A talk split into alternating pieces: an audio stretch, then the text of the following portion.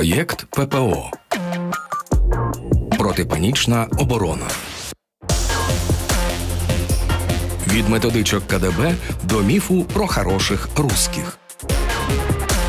Вивчаємо анатомію російських інформаційних спецоперацій. Ми вітання усім нашим слухачам. Це проєкт Протипанічна оборона. Другий сезон. Мене звати Вадим Карп'як, я ведучий і з радістю відрекомендую своїх колег у студії Оксана Мороз, дослідниця медіаполя, і Катерина Гольцберг, психологиня. Вітаю, привіт, вітаю, колеги. Ви чули очевидно ці чутки про те, що скоро скоро Росія почне воювати по справжньому. Чули? Звісно, я тобі дуже вдячна, що ти назвав це чутками, а не ПСО. Тому що в нас зараз все, що таємне, і все, що власне має якийсь е, вплив на нас, називається чомусь ПСО інформаційно-психологічними операціями. І звісно, це не зовсім коректно. Тому давай говорити дійсно про чутки. Так, про чутки, тому що це ІПСО я занесу у списочок ненависних мені вже слів, таких як наратив, вінтаж і так далі. Гаразд, я про чутки, та тому що ці чутки про те, що мовляв, Росія ще нічого не починала. Росія скоро почне. У них є якась чудо зброя, вони готуються. Це все нагадує варіант кінця Другої світової війни. Ви напевно теж про це чули. Про Вандерваффе, чудо зброя німецька, якою німці лякали союзників, казали: от у нас є щось що зараз категорично і радикально змінить хід Другої світової війни. Ну нічого в результаті не виявилося, але ну Росія теж використовує оцей же ж прийомчик. І ці чутки якимось макаром потрапляють у наш інформаційний простір, і їх починають обговорювати як робочі версії. Оксано, як вони сюди потрапляють? Є відповідь. Ти знаєш, є дуже багато різних інструментів, і основні з них, звісно, в соціальних мережах, тому що якщо ми візьмемо вже таку хрестоматійну чутку про напад з Білорусі, який буде, то в ній навіть є такий вже канонічний текст про напад в четвертій ранку, і що ця інформація від різних джерел від е, певного співробітника СБУ, від мого знайомого розвідки, там і дуже довгий перелік. І росіянам вдається, на жаль, зробити так, щоб українці в цю чутку вірили саме через те, що вони її відправляють дуже різними каналами. Це були і смски, і і вайбер-чати. Це були якісь е, завуальовані повідомлення в телеграм-каналах, зокрема із проплітанням ось цієї таємної зброї, тому що росіяни вони розширюють і канали, і власне розширюють саму цю чутку. Тому що коли спочатку говорили, що от просто там білоруський кордон пройшла там ДРГ чи пройшли військові, то зараз вони вже говорять про якусь сплановану атаку. Тобто не починали це, не починали і великої війни. Тобто, зокрема, на початку року ми бачили меседж про те, що от ми зараз почнемо велику війну, і вона якраз буде з Білорусі. Вона буде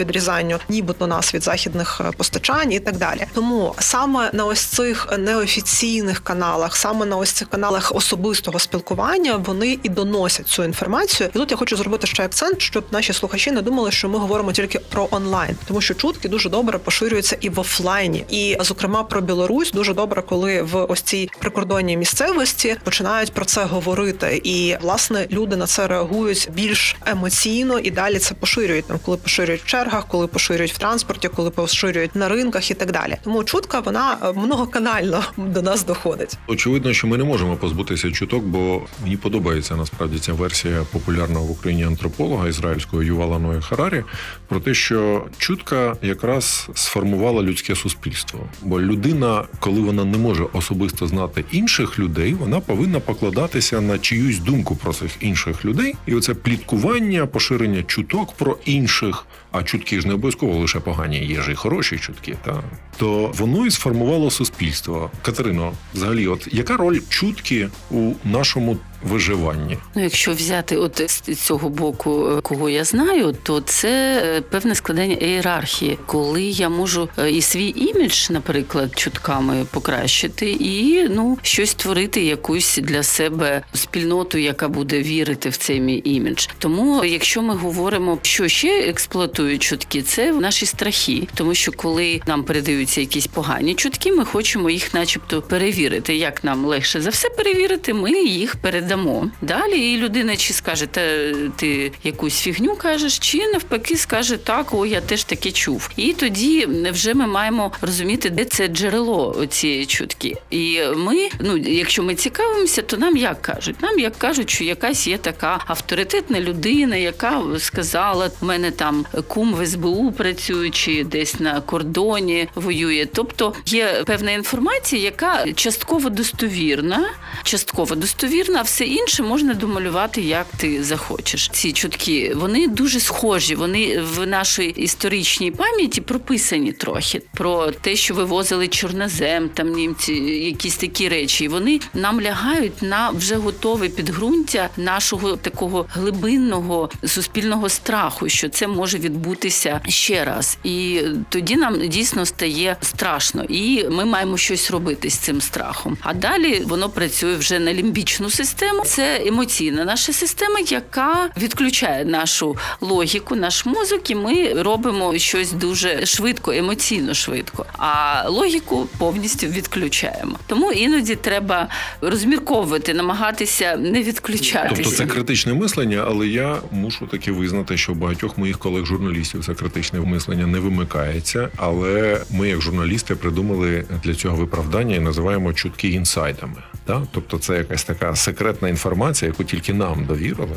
і ми її поширюємо, не маючи можливості її очевидно перевірити. Є ж така проблема, Оксано? Це я б сказала так, що в нас вже технологія поширення чуток вона стала технологією, тому що є певні паттерни, як ця чутка формується і використовується, зокрема ворогом. Я ще в цей свій списочок е, ненависних слів ще паттерн. Згідна з тобою, буду виправлятися. Так, от, а якщо ми подивимося на чутку, як на власне технологію, то вона починається з чого? Є якийсь інфопривід, тобто щось піднімається в інформаційному полі. Вийшов Лукашенко, сказав, що ось там під такими умовами він буде нападати на Україну, чи щось Путін почав нагнітати, і ось формувалося благодатне поле для того, щоб десь з'явилася нібито інформація про те, що росіяни чи білоруси проривають кордон, і нібито є такі факти. Хтось це бачив, про це починають писати. Паралельно з цим ця інформація починає обговорюватися. Експерти вимушені це коментувати, тому що людям потрібно це роз'яснювати. Військові коментують, навіть показують наскільки захищений кордон, але це все раціональна інформація. Паралельно нам вкидають купу емоційних смс-ок, що в четвертій ранку це все почнеться. А четверта ранку для нас це вже такий сигнал, який точно по нас б'є. І звісно, потім це підкріплюють якимись додатковими астрологічними прогнозами, розкладами таро там і так далі. І так далі. Західні партнери змушені це коментувати, тому що, наприклад, той же інститут вивчення війни він постійно говорить про загрозу чи її відсутність, чи там збільшення якоїсь ймовірності, і все це для людини, яка не знаходиться в інформаційному полі, воно формує чіткий вектор. Ось це вже не чутка, це вже інформація, це вже там прогноз і так далі. І зрештою, це підштовхує нас або до паніки, або до того, що ми починаємо на це коректувати поведінку, і не тільки ми, а й військові, тому що вимушені тримати війська і власне відволікати їх від там основних театрів бойових дій. Зрештою, нічого нового, тобто такими чутками піднімалася паніка і не раз. Давай згадаємо московську паніку 41-го року, коли в 41-му році, після розгрому Червоної армії під В'язьмою, вийшов указ Сталіна про евакуацію, і тоді почали масово ширитися чутки про те, що Сталін вже покинув Москву, а значить, все дуже погано. І це призвело до того, що просто почалася паніка, почалися грабунки, і звісно, це така інформаційна операція, якщо її можна так назвати, вона досягала певних своїх задач по паніці.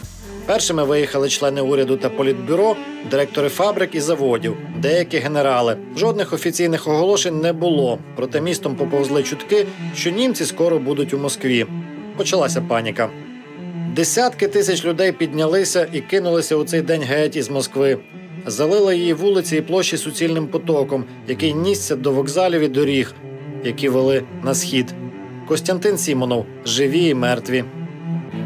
Уже зранку зачинили метро. Його зібралися підривати. У другій половині дня припинили рух трамваї, і тролейбуси. Почався масовий грабіж складів і крамниць під гаслом не залишати ж німцям. Ще одним наслідком паніки стала ненависть рядових москвичів до керівництва, яке на автомобілях втікало з міста. Ви слухаєте Радіокультура. Проєкт ППО. Протипанічна оборона.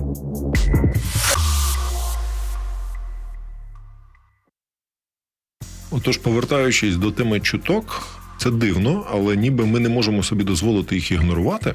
Але також вони створюють для нас відчуття ексклюзивності. Катю, це те, що ти казала, тому що ніби якщо мені передав це кум троюрідної сестри брата, то це приналежність до якогось вибраного кола, яке володіє оцією інформацією, яка ще не стала офіційною, чи ніколи нею не стане, і ніби ти тоді почуваєшся якимось впевненішим. Попереджений, значить, озброєний. значить озброєний, так. Але у чуток є певні ознаки. Перше, це дуже складно визначити джерело чуток. Друге, нам здається, що про це говорять всі. Ну, звичайно, це наше оточення, але це вибіркова така інформація. Вона до нас приходить. Воно використовує науково-подібні терміни. Це дуже такі, якісь там лазерна зброя, експлуатуються якісь речі, які це ти зараз на Росію натякаєш. А вони казали, що вони лазерну зброю якусь будуть використовувати так, так. та кліматичну, кліматичну і так далі. Тобто люди про це не знають нічого, і звичайно їх це лякає. Далі немає жодних цифр, немає фактів. Є дуже яскраве емоційне забарвлення. Там терміново щось ось такі слова, які використовуються як спонукальні. Нас спонукають до певної дії. Тут знов таки виникає та сама паніка і є бажання щось робити, і звичайно перевірити цю інформацію. І перевіряючи інформацію, ми поширюємо чутки далі.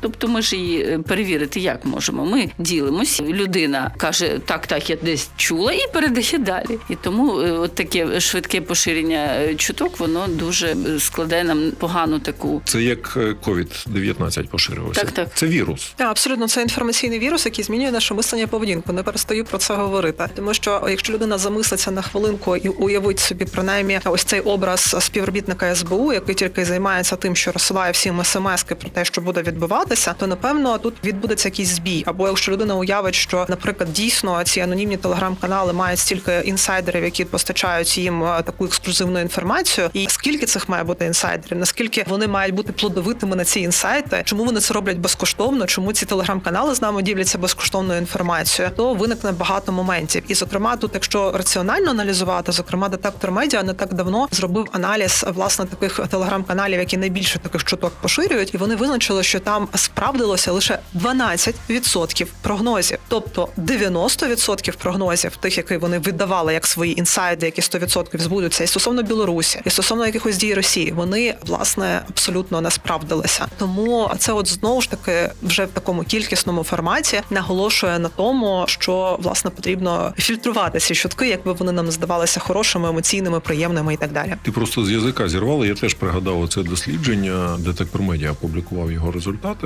10% інсайдів, так званих, ну те, що в журналістиці називається інсайти, а насправді це чутки з оприлюднених анонімними телеграм-каналами справджуються. Я думаю, що добре навчений журналіст міг би серйозно підвищити цей відсоток, тому що навіть випадково генеруючи, ти можеш претендувати на 50 на 50 відсотків. Я теж подумала про рулетку. Можна вигравати 50 на 50, ну і зеро ще є певний. Тобто рівень авторів, які пишуть ці чутки, поширюють їх через анонімні телеграм-канали, настільки низький, що вони навіть не можуть підняти цей відсоток вище 10. Ти знаєш, я от відкрила це дослідження. Це якраз дослідження, яке було опубліковано 1 березня в детектор медіа. Вони проаналізували чотири канали. Не буду називати їх ім'я, щоб не давати їм інформаційної якоїсь платформи, але вони за тиждень спродукували 75 інсайдів. Тобто, це треба дуже плодовитого журналіста знайти, щоб він мав таку фантазію і продукував 75 інсайдів. Так, а журналістам, тоді які відповідально ставляться до цієї роботи, треба значну частину часу витратити на те, щоб перевірити цю інформацію і спростувати її, або якось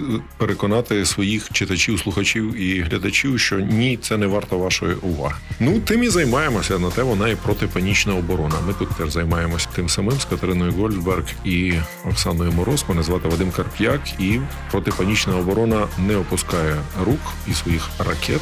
Продовжимо в наступному випуску. Від методичок КДБ до міфу про хороших русських вивчаємо анатомію російських інформаційних спецоперацій. Ви слухали проєкт Радіокультура. Матеріал підготовлено за підтримки Міжнародного фонду відродження у межах проєкту ППО Протипанічна оборона. У програмі використано фрагмент із матеріалу автора історичного телепроєкту Машина часу Олега Криштопи Московська паніка 1941 року. Комуністи тікають, люди грабують, Гітлер наступає. Розміщеному на каналі Історія для дорослих на відеохостингу YouTube. Матеріал відображає позицію авторів і не обов'язково збігається з позицією Міжнародного фонду відродження.